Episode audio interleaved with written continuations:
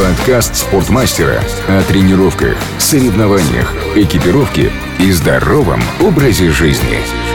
Всех приветствую, это подкаст «Ни дня без спорта». Меня зовут Андрей Гречаник, я журналист. Сегодня поговорим о зимней теме, что нужно для начала катания на сноуборде. Для того, чтобы поговорить на эту тему, я позвал райдера и нашего про-амбассадора Виктора Чаткина. Всем здравствуйте. Вить, я сегодня ехал в студию, шел в студию. Э, сейчас, э, это я уже слушателям говорю, чтобы вы понимали, мы записываем этот разговор в последний день января. Иду я в студию, слышу, птичка поет. То есть я так понимаю, что пернатые почувствовали приближение завершения зимы, а мы решили поговорить про сноуборд. С другой стороны, в минувшую субботу приезжаю я к нам э, спортмастер про на Варшавку и вижу, что народу как раз в том отделе, где продается оборудование, экипировка для горных лыж, для сноуборда, полным-полно. И э, Саша наш Гордеев, который специалист по бутфитингу, он там в делах еще 11 утра нет, он уже кому-то там ботинки варит. То есть сейчас разгар сезона. Ну, смотря где, да. Если брать вот по нынешним датам, в Сочах сейчас снега как такового нету, но все подгадывают э, под снег. Собственно говоря, где-то нету в Хаждаге, он есть, э, в Кировске он есть. Поэтому где-то больше, где-то меньше, то есть смотря кто на какую локацию сейчас едет. Поэтому, ну, по сути, да, сезон в разгаре, все только охотятся за снежочком.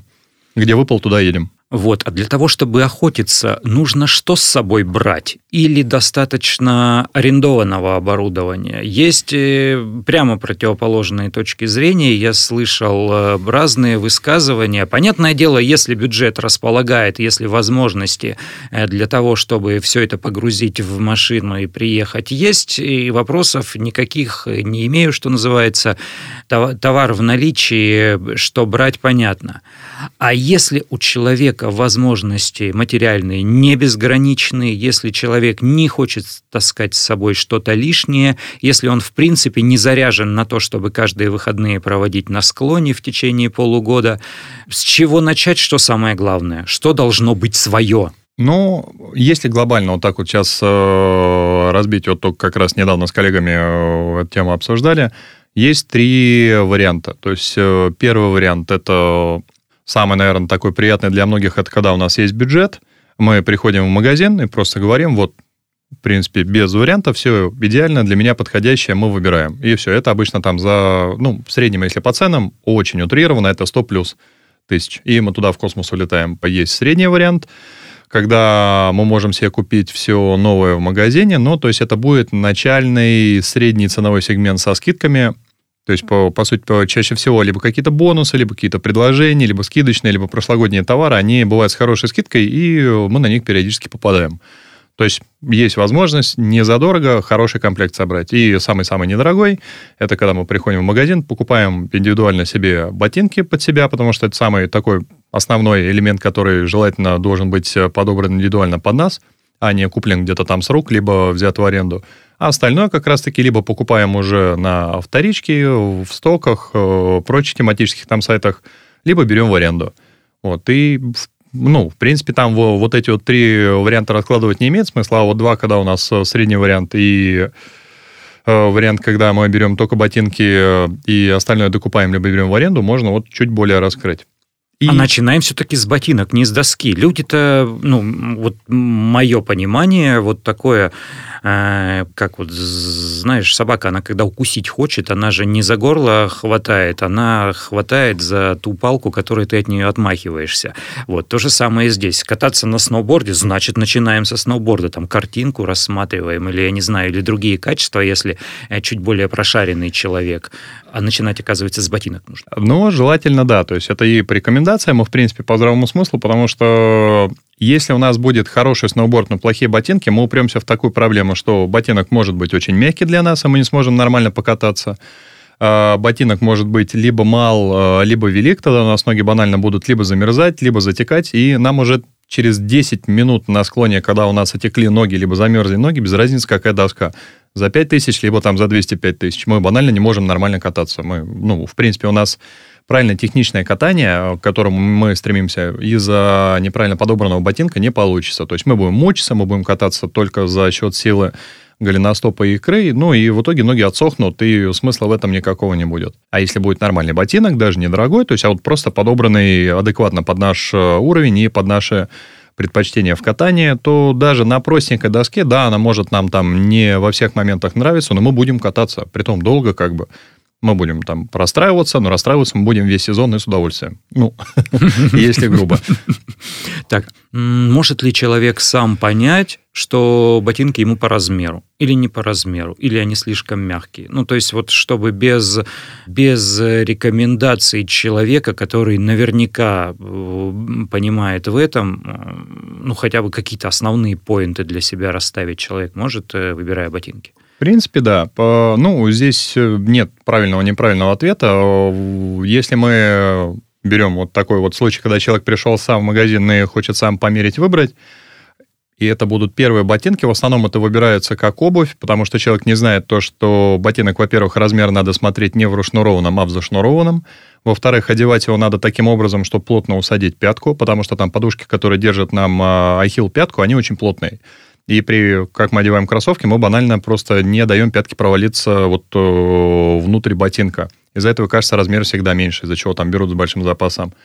Его надо одеть, надо поставить на пятку, сильно нажать туда пятку, продавить, его надо зашнуровать, и потом уже смотреть размер. И там есть нюанс. В большинстве случаев ботинок либо формуется, либо просто от времени катания, то есть через недельку-две он достаточно сильно растягивается, особенно вот любительские ботинки, которые мягкие. Угу. То есть поэтому и желательно выбирать чтобы они были плотно. То есть, когда мы ногу подвыпрямляем, то есть, когда у нас икра уже упирается в заднюю стенку ботинка, это практически прямая нога, чуть присогнутая. В этом положении мы должны чуть-чуть касаться большим, э, либо рядом стоящим длинным пальцем передней стенки. Когда мы ноги сгибаем, как мы катаемся на сноуборде, вот если представить, как мы стоим, в этом положении у нас все должно быть комфортно. То есть, по сути, это такое золотое правило по подбору ботинок. А дальше уже есть ботинки, которые могут э, сильно дать э, в длину, разноситься. Есть ботинки, которые имеют жесткие вставки внутри, то есть их э, надо будет э, формануть, нога тогда точно провалится назад, и это будет более реальный размер. И есть еще такой приятный плюс э, не стесняться подходить к консультантам. Ну, вот за те там по 10-15 лет, сколько у нас работают парни, ну и, в принципе, постоянная примерка, мы просто знаем, как будет вести себя этот ботинок на определенной ноге у клиента. Можем объяснить ему, если ему где-то давят, это уйдет, это не уйдет. То есть исправит формовка, не исправит формовка. И как он будет ощущаться там через э, неделю катания, месяц и год. Ну, утрированно, но плюс-минус. Плюс, если дальше уже ковыряться, они различаются по своду, по ширине пятки, по плюсне по жесткости. Это можно понять, но, скорее всего, идеально мы не выберем. Ну, плюс-минус, если залезть в интернет, почитать, как же все это все-таки надо делать, то, да, плюс-минус мы можем попасть в свои предпочтения. А с консультантом мы попадем, скорее всего, в идеал. Ну, из того ассортимента, что будет в магазине. Формовку сноубордических ботинков у нас делают. Обязательно, да, конечно. Э, тогда, друзья, в описании этого подкаста я заложу ссылочку, как э, записаться онлайн на сервис бутфитинга, э, чтобы все это могли сделать. Дальше. От ботинок, доска крепления. Да, да. А дальше доска, досок миллиона маленькая тележка, начальный ценовой сегмент, средний, топовый, но мы, если для любителей его не рассматриваем, ну, по ценнику там сейчас очень грустно, потому что фирм много, и есть прям какие-то очень приятные предложения. По нынешнему ценнику это в среднем рассчитывать от 15 тысяч плюс до 40 тысяч. Вот в этом диапазоне можно себе найти хорошую досочку. Чаще всего можно ее найти со скидками, под бонусы, под купоны, под какие-то акции подогнать. Ну, до 25 хорошую доску можно себе найти. Вот. Если денег совсем-совсем немного, ну, скажем, финансовое положение позволяет взять только ботинки, которые нам порекомендовали, ну, это либо прокат, но там досочки как бы специфические, которые идут на прокат, они не всем заходят. Ну, либо это вторичка, разнообразные стоки, тематические сайты и прочее, прочее, прочее.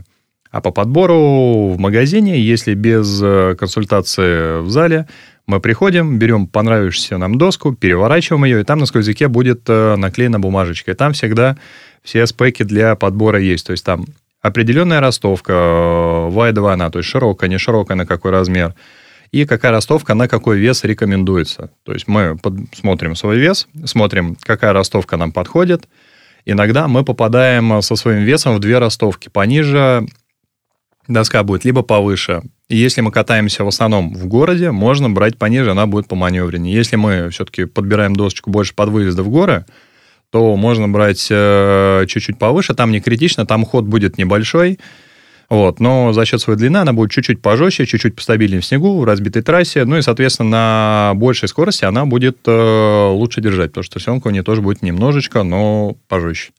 Угу. Ну, с досками там все очень сложно заморочено, там разные формы, виды под разные типы катания, под разные уровни катания.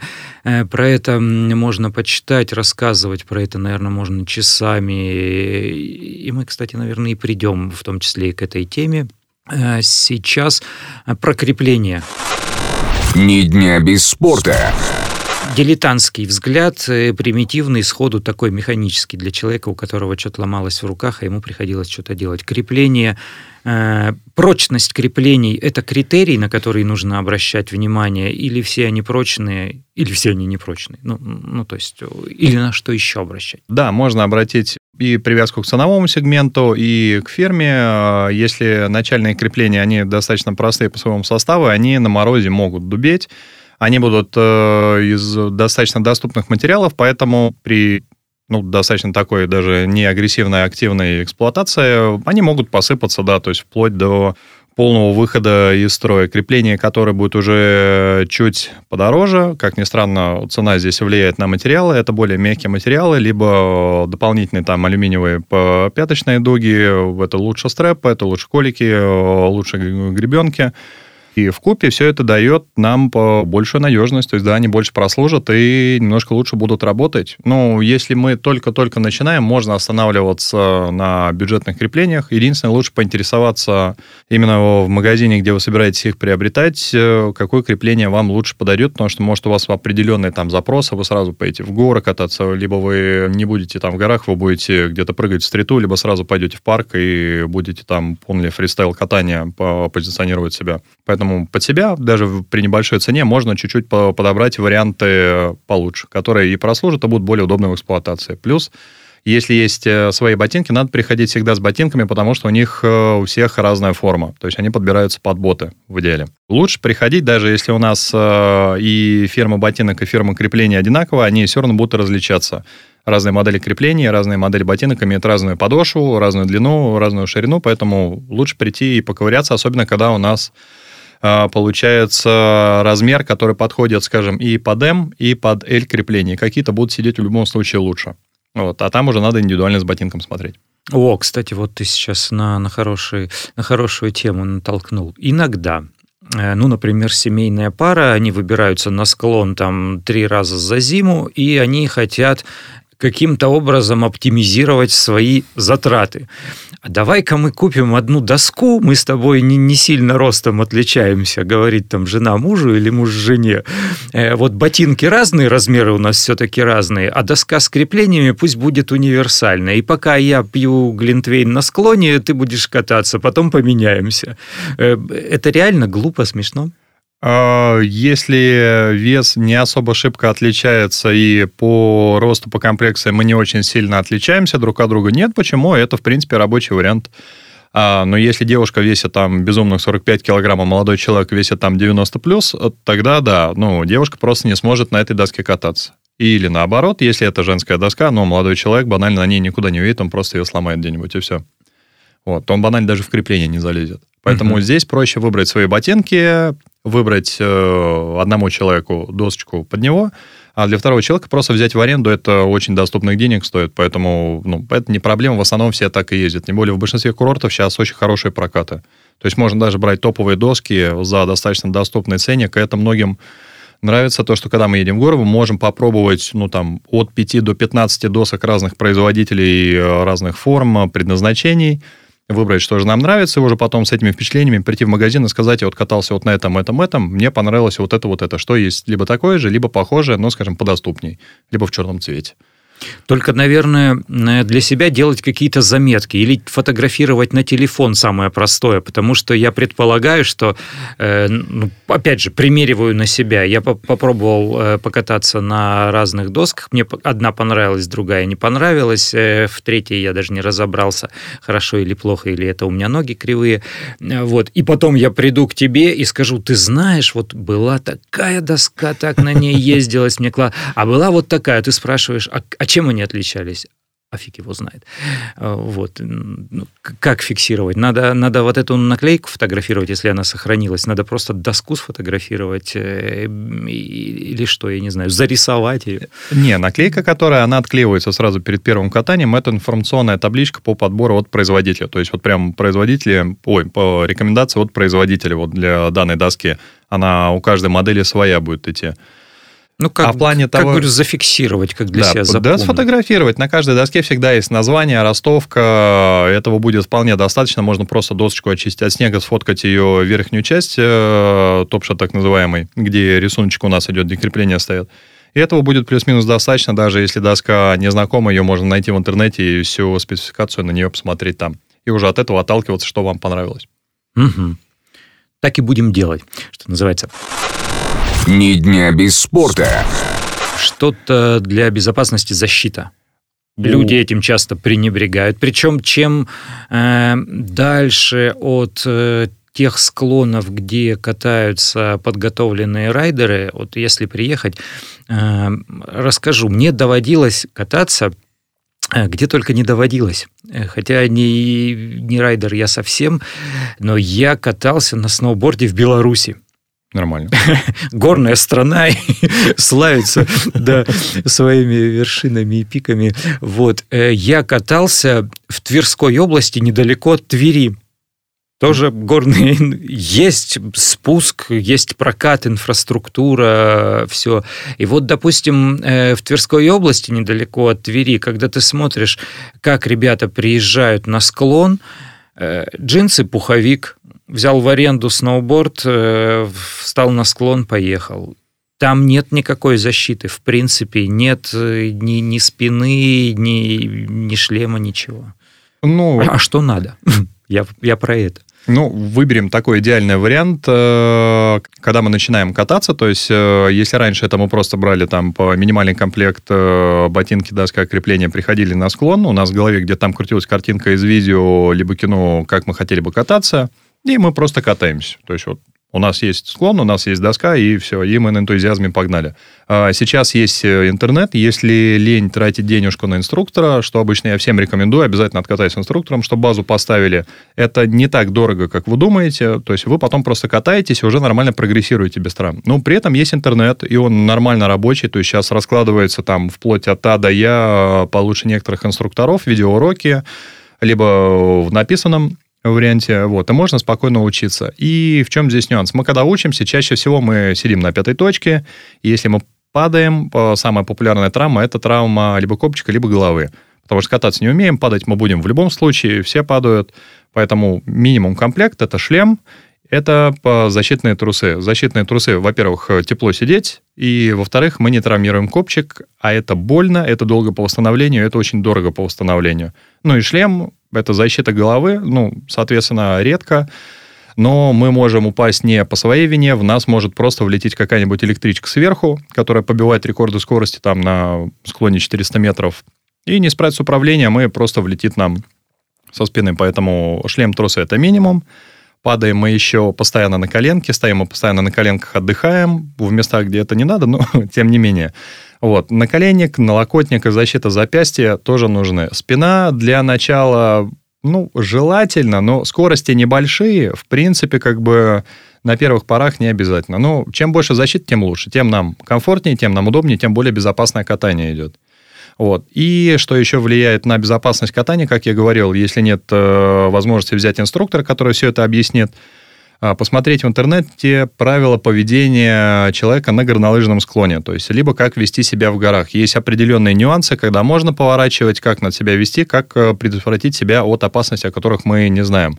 Опасности нормальные, то есть, ну, случаи даже с летальным исходом в горах э, бывают. Это я сейчас не про внетрассовое катание, а про трассовое катание как надо себя вести, где можно поворачивать, где нельзя, где можно сидеть, где нельзя, и как вообще безопасно сделать остановку в тех же самых там, да даже не горах, а на городском склоне, чтобы точно никому не помешать. Это все есть в интернете, это надо узнавать. Обычно это рассказывают инструктора, ну, в большинстве случаев.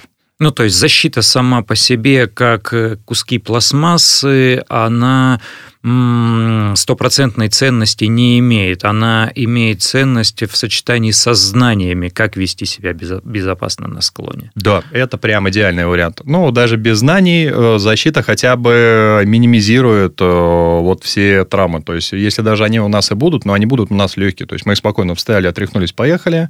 А если не будет шлема, и мы влетим затылком в лед, что чаще всего бывает, ну, можем встать не так быстро, либо улететь на восстановление там от полугода до двух лет. Ой, какие-то страшные вещи ты говоришь. Давай про одежду.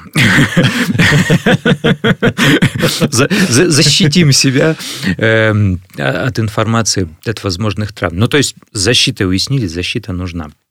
Э, одежда. Недавно смотрел видео с твоим участием, причем смотрел несколько раз. Давай повторим немножечко, ну, что называется, вытяжку из этого. Сделаем э, такую, самое главное, самые сливки. Термобелье, оно же разное бывает. Да. Вот для сноубордиста оно какое?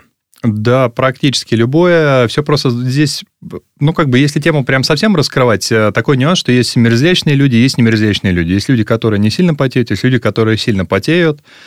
Ну, и... как правило, мы это знаем. Я знаю, мерзляк я или не мерзляк, вот. потею, не потею. И э, мы, когда начинаем кататься, у нас очень много движений, очень много паразитных движений. Мы всего боимся людей склона с безумной скорости, там 10 км в час, потому что она нам непривычная.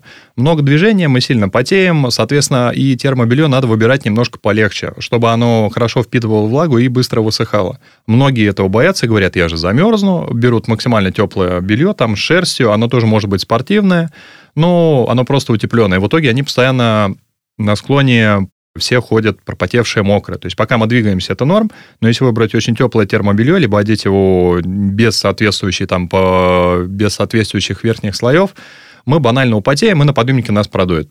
Поэтому в основном это среднее термобелье, оно так и называется, для спорта. Главное, чтобы не хлопок. Хлопок не высыхает, он нам будет только в минус. Это же касается там и футболок хлопковых, и бабушкинских свитеров их уже для катания одевать не надо. То есть в основном у нас большая часть одежды это все синтетика. Это неплохо, это хорошо, она гипоаллергенная. И самое главное, что она лучше дышит, выводит пар от тела и очень быстро высыхает. Что вот нам, собственно говоря, и нужно, чтобы мы не замерзали. Ну и не болели. Да, и что я еще почерпнул из твоего видео, э, термобелье должно плотно сидеть на теле, должно быть в обтяжку, не да, болтаться. Да, никакого рэпа, то есть все должно быть э, в оптигон, но при этом не мешать движению. То есть можно померить термобелье, поприседать, если ничего не трещит, но при этом плотно сидит, норм, оно нам подходит. Если висит мешком, то не надо, лучше либо другую модель, либо другой размер. Угу. Дальше следующий слой для утепления.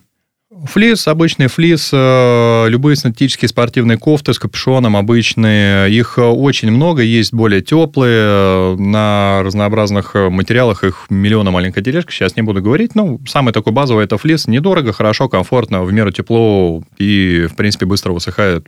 Толстовки, худи из ХБ не катит? Нежелательно. Лучше, если она полностью синтетическая норм, тогда, скорее всего, это все будет нормально. Угу. И дальше куртка, штаны.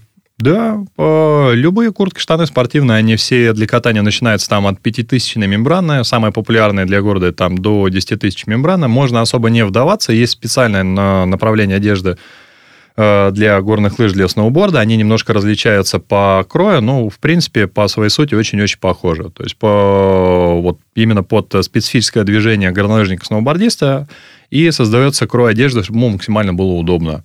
Вот. Единственное то, что штаны желательно выбирать получше, потому что они чаще всего контактируют со снегом, то есть пока сидим, переодеваемся, отдыхаем, то есть переобуваемся, там, грубо говоря, устали, на коленки оперлись. То есть штаны можно взять сразу по нормальные, можно утепленные, можно более легкие, шкурку так называемую. А куртка, да, любая обычная куртка, там 5-10 тысяч э, мембрана, которая идет, ее для городского катания хватит за глаза. То есть не надо забираться там куда-то в топ, выбирать себе сразу шкуру Гортекс, ну, смысла там в городе от нее вообще никакого не будет. Вот, поэтому можно немножечко сэкономить, просто выбрать нормальную модельку себе по бюджету, то есть не залазить куда-то там в космос. Ни дня без спорта. Цвета. Я понимаю, что тут э, каждый выбирает для себя или, или выбирает по бюджету.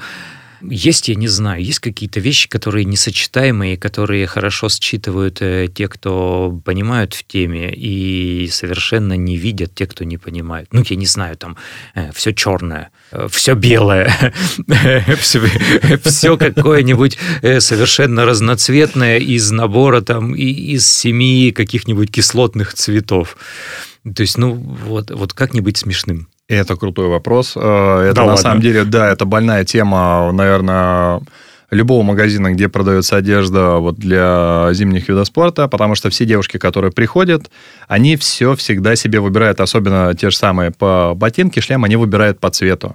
И там есть небольшой нюанс, когда вы приходите на склон и видите человека, который одет максимально в тон, то есть это вот все однотонное, все очень красивое, все очень стильное, скорее всего, этот человек катается первый сезон. Ну, в, ред... в редком... А, ну у него еще, да, что-то порвалось, что-то новое не появилось, да? Да, то есть это вот прям идеально круто смотрящийся человек в белом, в очень светлых цветах, э, вот. И мы можем рядом заметить человека, который будет стоять максимально не в подходящем друг друге цвете, но при этом он будет максимально хорошо кататься. Просто нюансом я обычно не рекомендую привязываться к цветам, когда в наш бюджет попадает, там, скажем, две курки, одна подходит по цвету, по вторая не подходит, мы можем выбирать. Но когда есть модель хорошая, подходящая по характеристикам, ну, скажем, у вас все черная, куртка коричневая, да, смотреться это будет не очень, но главное, что вам было удобно кататься. А в плане цветов, чем ярче, тем лучше, потому что вас все видят, вы всех бесите, а это безопасно. То есть вас и периферийным зрением заметить легко, и в плохую погоду заметить легко. Соответственно, если вас заметят, то вас объедут, то есть вас постоянно вы будете всем по мозоли глаза, это хорошо. Особенно если мы выезжаем куда-то за трассу, либо катаемся в горах, где видимость не всегда хорошая. А очень большая любовь к максимально черному и максимально белому цвету, весь комплект выбирать. Снег белый, вы выбрали все себе белое, шлем, куртка, штаны, весь ставчик. Ну и банально вас могут на скорости не заметить, либо в снегопад э, не успеть оттормозиться, и ну, могут вас э, задеть, либо снести, либо вас врезаться редкость, но такое бывает, поэтому яркие пятна вот в нашем луке, так сказать, лучше, чтобы присутствовали. Это и мужчин, и девушек касается. Совсем пустяковая штука, но я обращаю на нее внимание все время на склонах. Варежки-перчатки.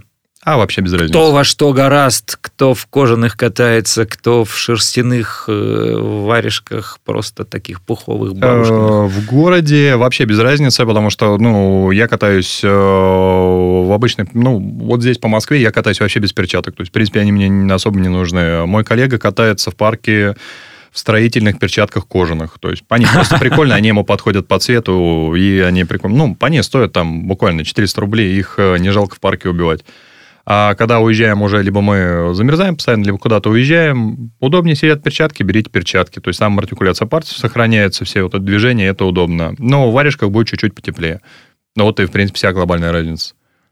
Но специальные какие-то перчатки есть, существуют? Есть, они с кармашками, да, подскипасы ага. разнообразные. То есть там по, на многих моделях на большом пальце сделано специальная такая пластиковая, либо по композитная, ну, либо текстильная накладочка, как лопатка. Это чтобы можно было протирать э, маску, если ее забило снегом, чтобы не царапать фильтр.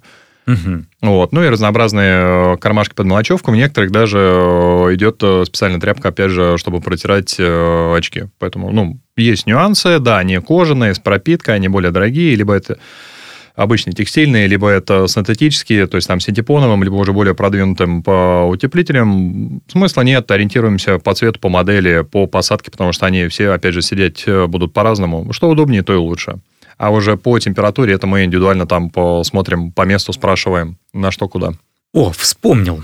Читал я как-то, по-моему, это был пост э, Давида Кумаритова, амбассадора угу. нашего. Он говорит, почему, почему все покупают маски, вот эти вот э, цветные, разноцветные, зеркальные. яркие, да, зеркальные.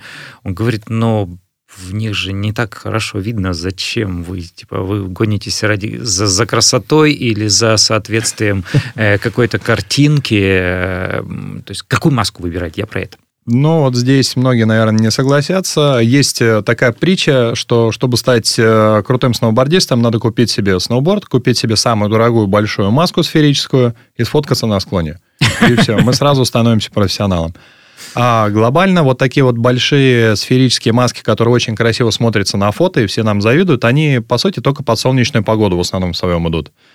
Вот. И для Москвы здесь... А, ну то есть это альпийская такая тема, где там вот Где много ультрафиолета, глаза, да, где у нас огромные поля белого снега, то есть яркое солнце, все это отражается, все это очень сильно утомляет глаза, и там имеет смысл покупать себе темную вот такую вот маску с максимальным отражением. То есть они еще с разным напылением, они реально красиво смотрятся, но они там и работают нормально. То есть для Москвы, скажем, для области любая простенькая маска, которая не сфера, а цилиндрическая, прямой фильтр, где идет э, с желтым, э, розовым, э, оранжевым фильтром, более прозрачным, подходит замечательно. В нем видно очень хорошая контрастность, мы замечательно читаем склон, ну, единственное, да, то, что внешне они не всегда красивые. Есть модели с двумя фильтрами, с фотохромным фильтром, вот, поэтому вариантов много. Ну, маска лучше эти деньги, которые мы можем потратить на дорогую маску, потратить на инструктора. А маску взять для начала простенькую, она нам потом, если мы в гору поедем, пригодится. Она будет как запасная, либо как маска на плохую погоду, там, на плохую видимость.